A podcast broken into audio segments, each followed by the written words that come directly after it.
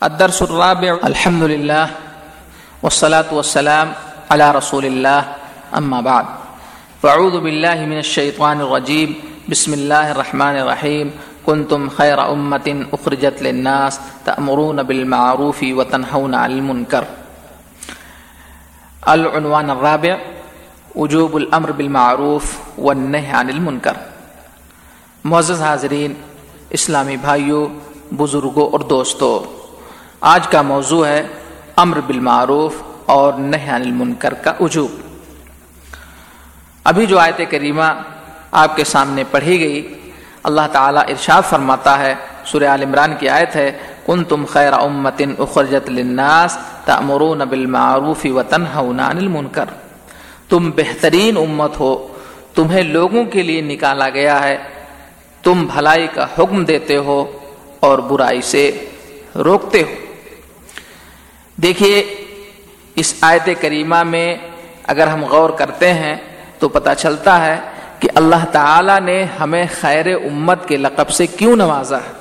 اس کی دو وجہ بیان فرمائی۔ کہ تم خیر امت ہو اس لیے کہ تم بھلائی کا حکم دیتے ہو اور برائیوں سے روکتے ہو۔ اس سے امر بالمعروف اور نہ انل منکر کی اہمیت بخوبی واضح ہوتی ہے۔ نیز یہ پتہ چلا کہ امت محمدیہ اس وقت تک خیر پر رہے گی جب تک یہ دونوں کام انجام دے گی یعنی بھلائی کا حکم کرے گی اور برائیوں سے روکے گی۔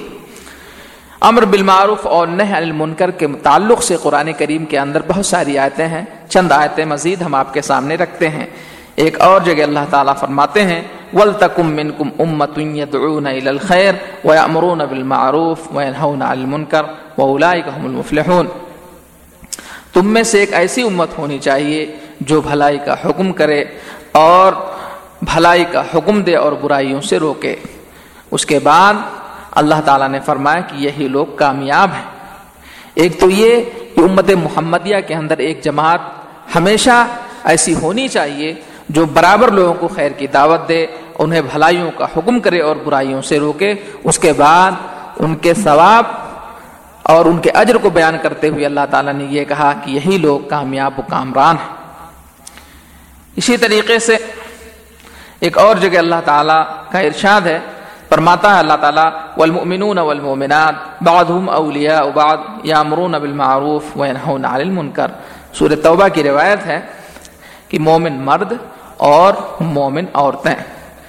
ایک دوسرے کے دوست اور حمایتی ہیں اور یہ بھلائی کا حکم کرتے ہیں اور برائیوں سے روکتے ہیں۔ اس آیت کریمہ کے اندر مومن مردوں اور مومنہ عورتوں کے صفات بیان کی گئی ہے ان کی صفت یہ ہے کہ یہ بھلائی کا حکم کرتے ہیں اور برائیوں سے روکتے ہیں۔ یعنی جب کسی کو یہ دیکھتے ہیں کہ یہ شخص جو ہے غلط روش اختیار کر رہا ہے، غلط طریقہ اختیار کر رہا ہے سرات مستقیم سے ہٹ رہا ہے، تو اسے گائیڈ کرتے ہیں، اس کی رہنمائی کرتے ہیں، اسے بتاتے ہیں کہ صحیح طریقہ یہ ہے اور اس طریقے کو اپناؤ اور فلاں طریقہ غلط ہے، یہ راہ راست سے ہٹا ہوا ہے، اس سے رکو۔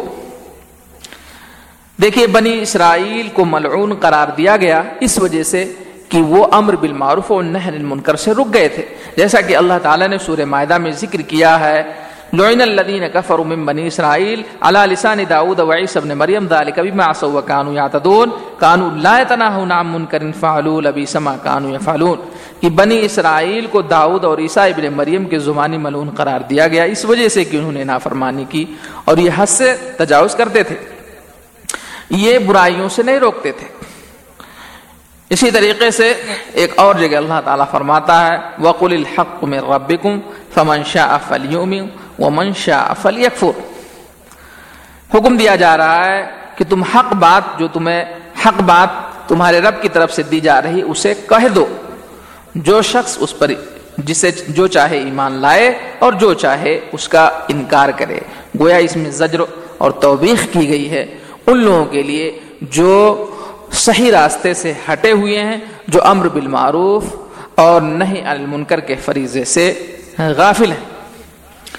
اسی طریقے سے بہت ساری روایتیں ہیں جو امر بالمعروف اور نہ المنکر کے اوپر دلالت کرتی ہیں۔ نبی اکرم صلی اللہ علیہ وسلم فرماتے ہیں، مسلم شریف کی روایت ہے، ابو سعید خدر رضی اللہ تعالیٰ عنہ راوی ہیں۔ آپ نے فرمایا، من رامن کو منکرن فلی غیر بیدی فعلم استطف بلسانی فعلم استطف قلبی و دالکا داف الایمان۔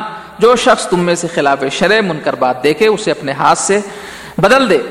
اور اگر اس کی طاقت نہیں رکھتا ہے تو اپنی زبان سے، اور اگر اس کی بھی طاقت نہیں رکھتا تو اپنے دل سے۔ اور یہ ایمان کا کمزور ترین حصہ ہے۔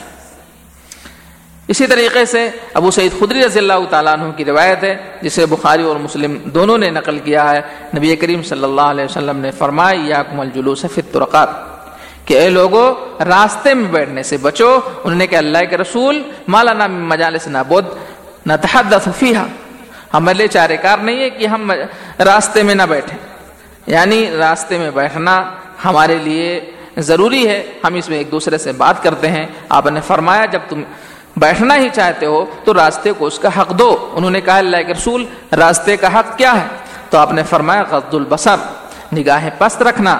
وہ کف تکلیف دہ چیزوں کو ہٹانا اور رد السلام، سلام کا جواب دینا ولامر بالمعروف المنکر، بھلائی کا حکم کرنا اور برائیوں سے روکنا۔ حذیفہ رضی اللہ تعالیٰ عنہ کی روایت ہے، نبی کریم صلی اللہ علیہ وسلم نے فرمایا، قسم اس ذات کی جس کے ہاتھ میں میری جان ہے، تم ضرور بھی ضرور امر بالمعروف کرو اور برائیوں سے روکو، ورنہ قریب ہے کہ اللہ تعالیٰ تمہارے اوپر عذاب بھیج دے، پھر تم اسے پکارو اور تمہاری دعا قبول نہ کی جائے۔